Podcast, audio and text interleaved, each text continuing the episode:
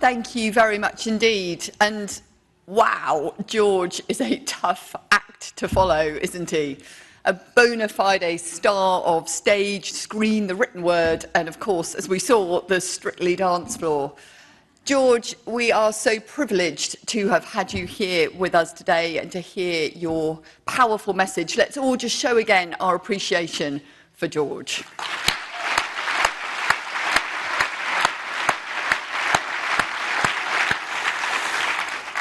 We all wish, of course, that more of our colleagues could have been here today to hear George's message, as well as to contribute to the important discussions that are planned across the programme. On behalf of my NHS England colleagues who can't make it, Steve Powis, Ruth May, David Sloman, Vin Diwakar, among many others, I just want to give my apologies for the unavoidable disruption to the schedule. Um, and speaking personally, I wish I could stay longer, but sadly, I need to get uh, straight back to the office after this, having already done incident management calls remotely this morning. And of course, I know you understand that as valuable as this time is to connect and share and learn together, we must prioritise the management of what is a serious business continuity incident and therefore a serious risk to patient safety. So once again, we're heading into this period of industrial action against a backdrop of rising pressures. So as regrettable as it is that so many colleagues won't be able to be here this week, let's also just show our appreciation for those who are once again working tirelessly to maintain vital services.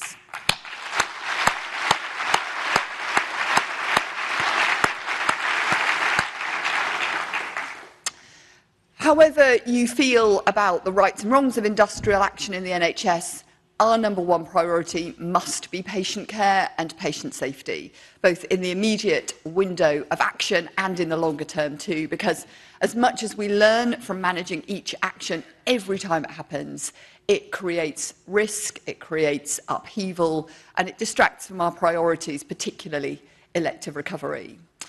As you know, over half a million appointments have already had to be rescheduled, and many of those patients, uh, many of those people will have been waiting months. It's likely we'll see tens of thousands more affected this week. So while the NHS will, of course, expertly manage the incident to the best of our collective ability, I know we all hope for a resolution soon. I would also just like to say a particular thanks to the ambulance crews and other NHS and emergency services staff who responded to the appalling tragedy in Nottingham yesterday. Our thoughts and sympathies are with those killed and injured along with their friends and loved ones. This terrible incident was just another reminder of the bravery of paramedics and other blue light staff who can never know what they're going to be confronted with when they leave their home, leave their loved ones, and clock on for their shift. As I've said, unfortunately, I can't stay for long at the conference this year, but I do know that part of my job uh, in being here with you today uh, is to try and fire you up, at least for the next 30 hours or so that are ahead, because you also have important work to do here every part of this programme, every idea you pick up or share, every connection you make has the potential to lead to improvements in care and services for patients. And that's why we are all here. So, let's get to work. As you know, we are approaching the 75th anniversary of the NHS, and big anniversaries always give us cause to look back and reflect on milestones past. So yesterday I visited Trafford General Hospital, literally just a few miles from here to do just that. Now, many of you will know why that site holds such a special place in NHS history. But for those of you who don't, it was the hospital where Nye Bevan launched the new National Health Service on the 5th of July 1948. At the time, Park Hospital, Davyhulme, as it was called then, was the most modern hospital in the area. But it hadn't just opened that day. Of course, it had its own history, going back to the 20s and even for 13-year-old Sylvia Beckenham, the girl in the pictures with Bevan, presented as that very first NHS patient. Well, no doubt a day she would remember for the rest of her life. In truth, in terms of her medical care at least, it was no different to the previous days that she'd been in that same bed being treated for acute liver disease. I know many of you will be looking forward to hearing from Aneira Thomas later today. I had the pleasure of meeting her in London a couple of weeks ago, and she has a great story about how she came to be the first baby to be born in the NHS in Wales. So I won't ruin that story for you now. But even for Aneira and her mum, Edna, aside from the added significance of that birth that everyone involved felt, largely their medical treatment would have been the same as a baby born in that same hospital a day, a week, a year before. So while it was a momentous occasion, as Bevan said to Sylvia, a milestone in history, the most civilised step any country had ever taken, we would be wrong to say that on the stroke of midnight on the 5th of July 1948, the standard of healthcare in our country was suddenly transformed. There were still huge challenges to overcome. There were just 10,000 doctors and 60,000 nurses working in English hospitals, serving a population of around 40 million. GPs were, in many cases, working out of the front room of their houses, and of course, the pent up need for care was huge. All massive challenges, and many more besides. But the wheels were turning. They were turning and they have continued turning for the last 75 years. And at any point in that 75 year history, if you'd have stood still and looked, if you'd taken a snapshot, you'd be forgiven for not having seen that momentum. But look back over the arc of time and the picture becomes clearer. Milestone after milestone, achievement after achievement. In many cases, not just leading the world in equity of access, but in game-changing innovations too.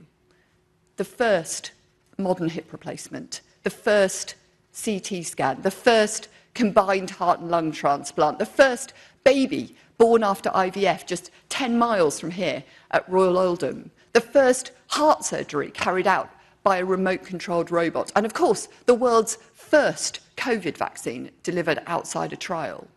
An an amazing history, but never a static one. If I look back just over the course of my own adult life, the story is the same. In the 1990s, we had wards full of patients with HIV and AIDS and deaths climbing towards 2,000 a year. Now, we have the prospect of being the first country in the world to end new HIV transmissions.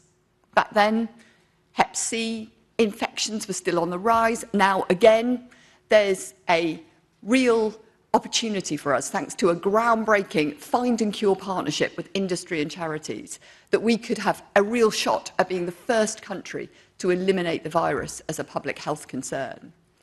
Infant mortality has halved. So have death rates from heart and circulatory diseases, thanks in part to effective identification and cheap treatment. Breast screening in its infancy then, now saves 1,300 lives a year.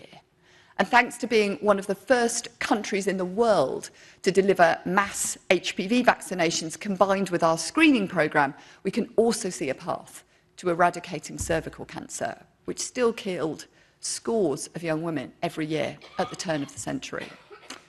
In the 1990s, it was taking teams of hundreds of scientists across the globe, months and years to put together fragments of genetic sequence. Now, the NHS can provide whole genome sequencing to every infant in intensive care, giving clinicians the ability to check for over 6,000 rare diseases in days so they can deliver the right treatment fast. Surgery was a major life event for most, meaning days in hospital, extensive scarring, long recovery times. Now, up to 75% is carried out through day surgery. And we increasingly use robots and other techniques to deliver safer and more effective procedures. Home computers were still for the few. The internet was home to less than 10,000 websites, and mobile phones, if you had one, were the size of handbags. Now, the NHS app allows patients to access their medical records, order prescriptions, make appointments, seek personalised health information and support, with many more developments in the works. Look, you get my point. But as we have consistently seen, as challenges subside or are beaten back by advances in practice or science, new ones emerge. In some cases, that's precisely, it's precisely because of our success uh, that new pressures are created. Nowhere is that more evident than in our ageing population. Life expectancy has increased by well over 13 years since the NHS was formed. That is real meaningful progress. But what it means, of course, also is more people needing medical care, often for multiple conditions at the same time. It also means more people needing social care, and we're all well versed by now in how capacity in social care has a direct impact on people's lives as well as on the NHS. So, just like in 1948, uh, just like in any year you'd care to choose in the last 75, we know the NHS faces challenges now. They're different challenges, but they are challenges nonetheless. I talked about many of them at this conference last year. You may remember, um, Victor's just referred to it, my four R's. But even looking back just over the last year, a mere sliver of the history of the NHS, we see important progress. So I talked about the need to see recovery of key services because of the inevitable impact of COVID. And you delivered. In elective care, we've seen the number of people waiting for 78 weeks or longer fall by 90% from its peak by March, despite the severe winter pressures we experienced and the disruption from industrial action. On diagnostics, you have delivered a million and a half more scans and tests over the last 12 months, helped by our growing number of community diagnostic centres, which have now contributed more than 4 million additional scans and tests in total. In cancer services, the number of people seen for urgent checks continues to break records, now double what they were a decade ago. And that means We're catching more cancers at stage one and stage two when they're easier to treat than ever before, and cancer deaths are 10% lower than just five years ago.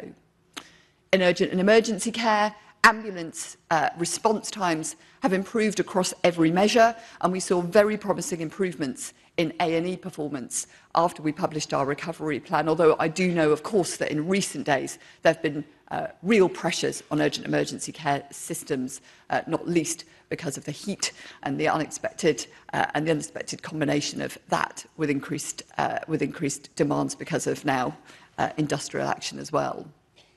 In primary care, so far in 2023, GP teams have delivered around 2 million more appointments a month than last year, with seven out of 10 of them being face-to-face and still more than half being same or next day. In community services, you delivered our target for two-hour urgent community response teams early, with more than four out of five patients referred benefiting from a fast response to assessing and meeting their needs. In mental health, you have supported record numbers of children and young people, rolling out school-based teams ahead of time. Record numbers of adults with serious mental illnesses are being treated too and record numbers of new mums as our perinatal mental health teams continue to go from strength to strength. And in learning disabilities, you've supported more people to live well in the community, with discharges from hospital up 6% year on year and a significant increase in annual health checks. When I spoke of my second R, the need to reform for the future. I spoke of the immediate opportunity in front of us to grasp the benefits of integration, and you delivered. Locally, ICSs are not just words in a statute book, they've become a way of working. They've been central to some of that progress I just described, the rapid deployment of system control centres to better manage winter pressures, a case in point. nationally, we've brought together NHS England, NHS Digital and Health Education England to create a new organisation, one that's better able to support the wider NHS in a coherent, coordinated way. And crucially, we have co-created our new operating framework, bringing shared understanding to how we all work together. That framework will, of course, continue to be iterated, particularly thinking now about how we take forward the recommendations from the Hewitt Review. I talked about the need to harness the potential of technology and data, and you have delivered. Every ICS now has a shared care record in place. We're within touching distance of nine out of 10 trusts having electronic patient records in place, and we've supported more than half of all adult social care settings to adopt digital social care records. And I spoke of the need to continue to work with innovators, researchers and the life sciences sector to support the development of new technologies and crucially to ensure NHS patients are at the front of the global queue to benefit from those which are effective. Here, too, you have delivered. The NHS Genomic Medicine Service has continued to expand the number of tests available. The NHS Galleri trial has exceeded patient recruitment targets and is showing real promise in being able to spot early signs of dozens of cancers. Our Be Part of Research partnership has recruited an additional 150,000 participants, including 108,000 who've registered via the NHS app. And our clinical entrepreneurship programme has now surpassed 1,000 innovators being supported to develop and spread promising new products. And all of that without mentioning the dozens of new treatment options now available to patients that weren't last year, thanks in no small part to our ability to get the best deals for taxpayers. My third R, many of you might remember, was resilience, ensuring the NHS can meet future pressures. Central to that, I talked about the need to, to boost workforce numbers, and again, you have delivered. The latest provisional figures for March show 20,000 more clinicians in our hospitals and community services compared with the same month last year, topping 671,000 for the first time. And in primary care, we've surpassed our target to recruit 26,000 additional roles a year early. On the other side of the coin, I talked about the need to right-size our physical capacity too, and you delivered with over 2,500 more general and acute beds open at the end of March this year compared to last, supplemented by a huge increase in virtual ward capacity, now supporting thousands of patients at home every week. And my final R, no less important, respect. Firstly, respect for our staff. And I won't gloss over the really challenging findings of the staff survey or how industrial action is straining relationships locally. But we are taking action and we are delivering results. Since we launched the National Retention Programme in April last year, leaver rates have improved uh, across the board, but in the 23 exemplar sites, the improvement has been double the average for staff, including, uh, including nurses, giving us a solid foundation of learning we can now spread across the country. Our continued focus on improving the representation of colleagues from ethnic minority backgrounds is also paying off. Windrush 75 is a reminder the NHS has always benefited from the skill and dedication of colleagues from overseas, something that historically hasn't been reflected in the senior positions across the health service. But we are improving. The latest reports show more nurses from ethnic minority backgrounds are progressing from band 5 into more senior roles, including chief nurses and midwives, and now over a quarter of our clinical directors and a fifth of our medical directors are from an ethnic minority. Of course, it's not enough that people stay in the NHS. We need them to stay well too. We learned a lot about addressing health and well-being during the pandemic, but we need to move to prevention rather than just helping people when they need it. So more than 200 well-being guardians are now in place in local trusts, and in July we launched Growing Occupational Health and Wellbeing Together, which is our new five-year programme supporting employers to develop proactive support offers. I also talked about respect for patients, specifically the need to roll back visiting restrictions put in place to save lives over the pandemic. So people now uh, could move to being able to see their loved ones, which makes such a massive difference both to experience and quality of care. And you delivered that too. Finally, I talked about respect for the public's investment in the NHS, and once again, you delivered. With the NHS in England living within its means despite the real pressure on budgets caused by inflation, and in doing so, delivering more than £5 billion of efficiencies. All achievements we could be proud of in the best of times. To achieve them in the toughest of times shows just what the NHS and what its staff are capable of. To paraphrase Nye Bevan, speaking during the third reading of the National Health Service Bill back in 1946, we may discuss these things here, but we do so in the knowledge that it is people outside this room, people including you, who make them a living reality, who give them meaning for those they need to mean something to. So thank you for your sustained effort and for making a real difference for patients.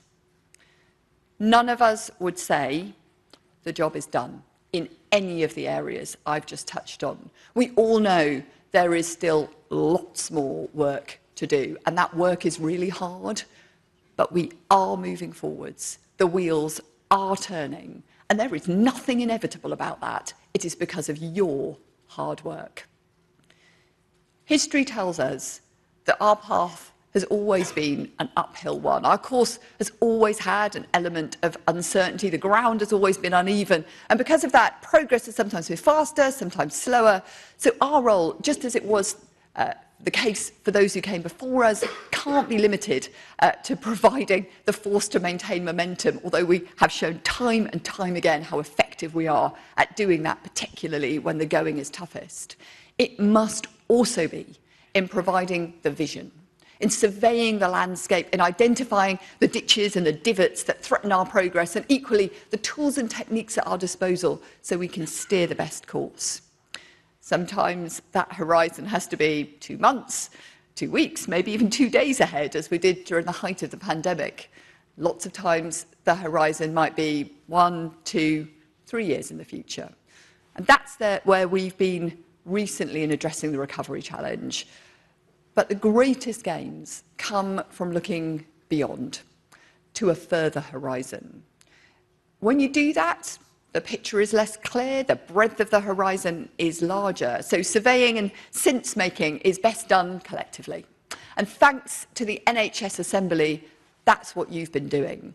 Over the last couple of months, their call for views has gathered hundreds of individual submissions, taken in feedback gathered by scores of local leaders and delivered in-depth engagement with patients, carers and clinicians. All told, the voices and experiences of hundreds of thousands of people have been brought to bear. And I want to thank everyone who responded to the Assembly's call and all those who've given their time to lead it. So it felt fitting yesterday as I was uh, reliving our shared past at Trafford General to hear from members of the Assembly about what they'd learned from you. It was no surprise that just like public surveys consistently find, you have great pride in what the NHS stands for and the things colleagues have achieved, not just in the past, but every day. And importantly, despite the significant challenges we've faced together over the last two years, uh, two years, few years, I should say, you are optimistic about the future and the opportunities that exist to improve care and outcomes. But you are also mindful of the fact that if we're going to take those opportunities, if we're going to build a bridge to that future, we need to ensure the foundations that bridge sits upon are as strong as they can be. I have to say that strikes a real chord with me and echoes conversations we've been having and work we've been doing nationally. So I want to just focus in on a few of those now.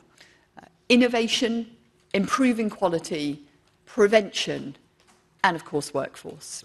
So taking innovation first. As I described earlier, a key part of the history of the NHS uh, innovation has to be central to our future too.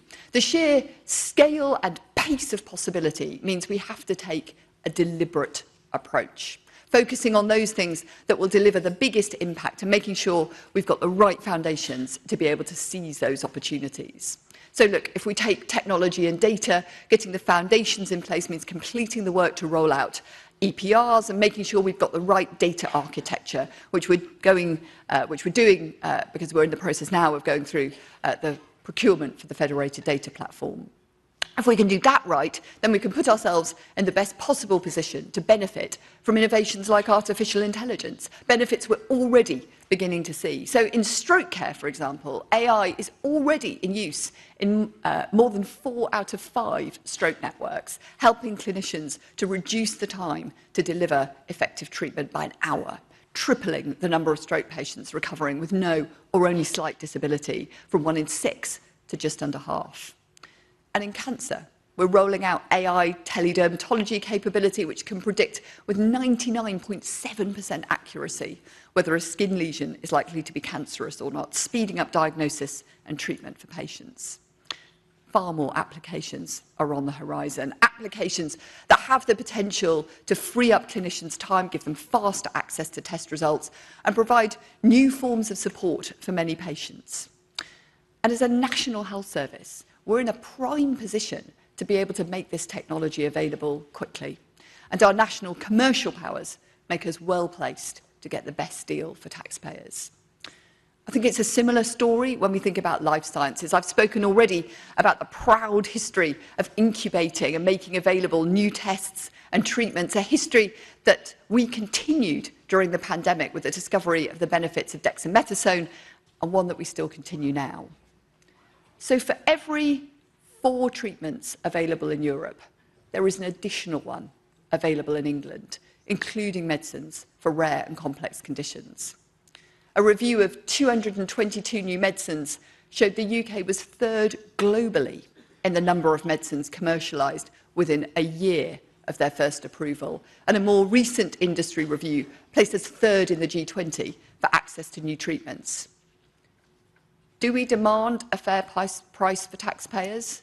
Yes, we do. But do we deliver for patients? Yes, we do. And we want to continue doing that in a spirit of partnership with the life sciences industry, the kind of partnership that's given patients access to the Galleri trial I mentioned earlier, and the kind of partnership we're entering into on cancer vaccines, a shared quest to realise the potential of mRNA technology to teach our own bodies to fight cancers and other killer diseases. We know there will be other potentially game-changing tests and treatments coming down the line. And we want to make sure the NHS is in a prime position to take the opportunities they bring. So that's why earlier this year, I asked Roland Sinker to lead an action-focused piece of work together with industry, academia, the NHS and patient groups to ensure that we can prioritise the biggest improvements and improve, uh, to improve care, to help develop them and ensure as many people as possible benefit. That's the work that will enable us to continue to be a world leader, continue to make the kind of difference that I heard about recently when I met Ruben Tanaka and his parents. Ruben was seriously unwell from birth. At just five days old, he was vomiting. His mum, Eleanor, was unable to feed him. His family had to travel from Cheltenham to Bristol so he could receive intensive care. It's obviously an incredibly worrying time for the family. Initial investigations found he had high levels of ammonia but, uh, in his blood, but couldn't pinpoint a cause. Uh, thanks to the fact that the NHS provides whole genome sequencing, his care team were able to narrow it down, meaning they could give him the right treatment to save his life without the need for a dangerous liver biopsy. And now, thanks to that treatment, he's been able to have a liver transplant, which means all being well, he has many healthy years ahead of him. Making more stories like Ruben's for patients at all stages of their lives is why we have to set ourselves up to take the opportunities that science and technology will present. Of course, it is not always about innovation. In fact, most often, improving outcomes is about iteration and it's about improvement.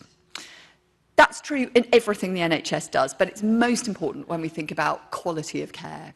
It's a question we ask ourselves, I know you will ask yourselves every day, how can we do this better for patients? Because as good as our care is in historical terms, even at best, it can always be better.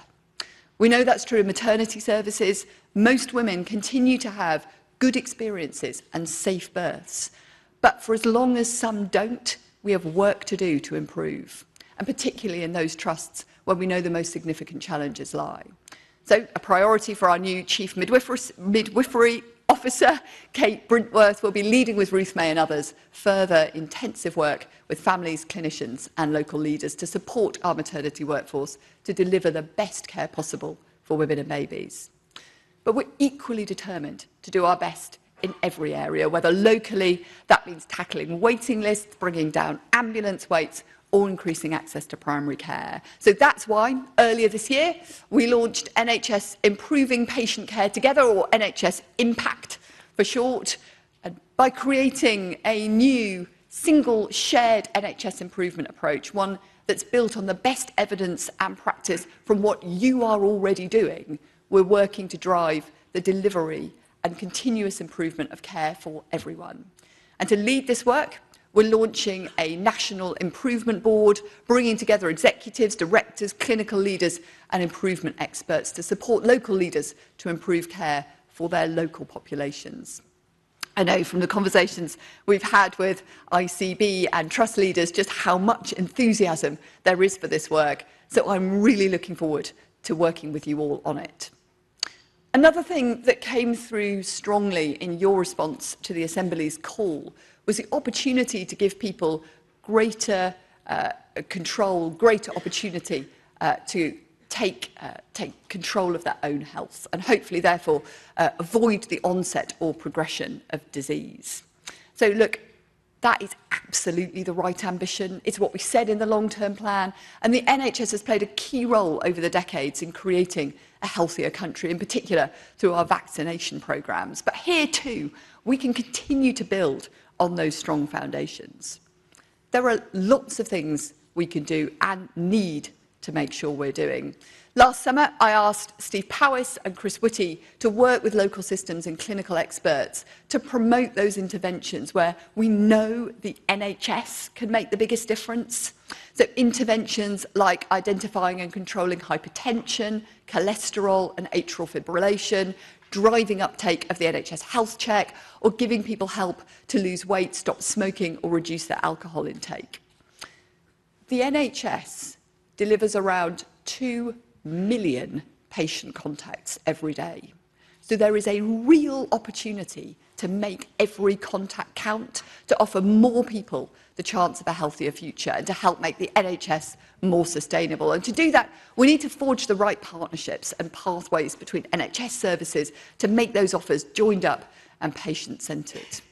But as I mentioned earlier, when some challenges subside, others emerge. Smoking is a great example. In 1948, more than 8 out of 10 men smoked. Now it's more like 1 in 8. For the most part, a success of wider public policy. And also, particularly over the last few years, a success of innovation, with the advent of e-cigarettes, encouraging and supporting many former smokers to switch. But with that innovation has come a new challenge, the availability and attractiveness of e-cigarettes to our young people. The report last week from the Royal College of Paediatrics and Child Health of children presenting to hospital with conditions that can be linked to vaping was really worrying. And that is coming through in the figures. Last year, there were 40 admissions uh, of under 20s for vaping relating disorders, and that's up from 11 two years previously. So the RCPCH is right to call for action, and the government is right to be taking those calls seriously. And I'm sure we'll be seeing further steps put forward when its call for evidence on this issue concludes. Of course, look, that's just one example of an area of concern. There are more and bigger ones, particularly obesity and particularly among children. We all know obesity can lead to a string of serious illnesses such as cancer and diabetes, a terrible human cost, but also a real pressure on the NHS. So doing nothing now is not an option. Today, we're announcing 10 more specialist clinics for children and young people suffering complications from obesity, doubling the ambition set out in the NHS long-term plan just four years ago. These new clinics will bring together a range of experts in one place, providing intensive but sensitive physical and mental health support for thousands of young people and their families, helping them lose and keep off weight and therefore reducing their chances of developing more serious conditions. Both of these issues are vivid examples of how the NHS can't create a healthier country on its own. The vast majority of what determines someone's health happens way beyond the reach and remit of the health service. So it's right that colleagues also see a real opportunity in integrated care. Uh, and integrated care systems and integrated care partnerships for the NHS to help drive collective action on the wider determinants of health, working with colleagues in local authority public health and social care teams, as well as schools, housing associations, employers, the voluntary sector, and many others besides. Because it's only that kind of partnership working locally and nationally that will deliver what we all want to see, which is people living longer, healthier and happier lives, spending more time at home and less in hospitals. Lastly, the strongest theme that came through in the Assembly's engagement work uh, was the need and the opportunity to support and grow our workforce so it's fit for the future. Doing that is so fundamental to everything I've just talked about, everything the NHS does, uh, that you know, it's, it's first, medium and last in our priorities, isn't it? So I'm hopeful that the long-term workforce plan will be published very soon to address that feedback. We all know the headlines will be about training places and they'll be about new routes and uh, into professions and new roles because they already are before the plan is even published. Uh, and make no mistake, those things are absolutely crucial. A few weeks ago, I had the great pleasure to return to my old secondary school, Durham Johnston uh, Comprehensive, thanks to the NHS 75 Speakers for Schools partnership. And aside with just how smart and articulate the pupils of today are, and I say that as a mother of three, the thing that struck me most was just how many of them were already interested in a career in the NHS. Kids as young as 11, 12, 13, already with at least an inkling that they want to join us in helping those who need it. We can't afford for that wave of enthusiasm to crash against the closed door of insufficient places on medical or nursing courses. Neither can we afford for it to crash against a cliff face of high academic requirements if we can provide an alternative channel into professions for people with the talent and the drive to do those roles. After my visit to my old school, I went to University Hospital of North Durham, and there I met Zoe, Joe, Sophie, and Holly, all of whom were progressing through apprenticeships in both clinical and non-clinical roles. The traditional ways into the NHS didn't work for them for a number of reasons, but with guidance and time and experience, they're being supported to build a career, build a life for themselves, and build the future of the NHS. It was so inspiring to meet them because every step of that progression clearly meant so much to them and they were so excited for where their new careers could take them. So yes, we want to expand training places and yes, we want to bring talented people in through other routes too, including degree level apprenticeships. Our plan will set out how we'll do both those things. It will also set out how we want to keep people at the end of their career engaged in ways that work for them. The experience of the pandemic showed the enormous value of returners in supporting the current workforce, and we've continued to bring staff back through the NHS Reservists programme to respond to surges in demand or emergency situations when they arise. We want to continue to provide routes to return for staff with the skills we need. So as part of that, I can announce today that from this autumn, newly retired doctors will be offered the chance to keep caring and to continue tackling the elective backlog. A new digital platform will allow them to sign up to deliver outpatient appointments either virtually or in person, local NHS trusts will be able to upload details of the patients that need to be seen and they'll be matched with doctors based on their availability and areas of expertise. Creating this new route back has the potential to help us see patients quicker, give regular doctors more time to spend on the most complex cases, and give trusts an alternative to using expensive agency staff. But just as importantly, it gives our most experienced specialists the ability to keep on contributing to the NHS, but in a way that fits far better around their lives. But again, it's important we've got the foundations in place. We can't invest in training and additional routes to bring more people into health service if when they get here, they find the conditions aren't right and they leave.